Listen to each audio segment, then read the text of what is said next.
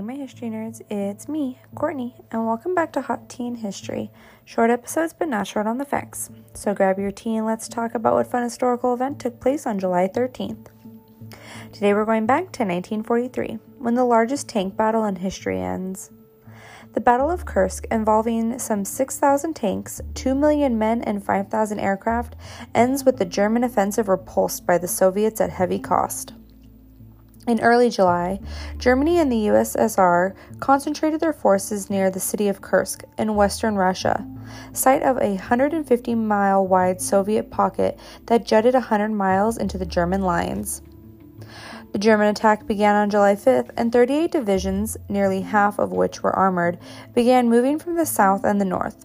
However, the Soviets had better tanks and air support than in previous battles, and in bitter fighting, Soviet anti tank artillery destroyed as much as 40% of the German armor, which included their new Mark VI Tiger tanks.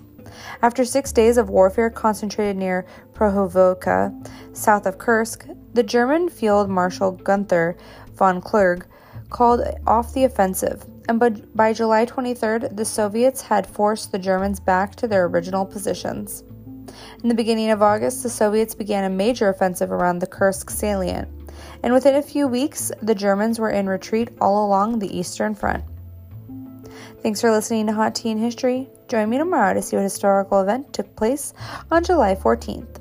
And remember to share my podcast with all your history loving friends. Later, nerds.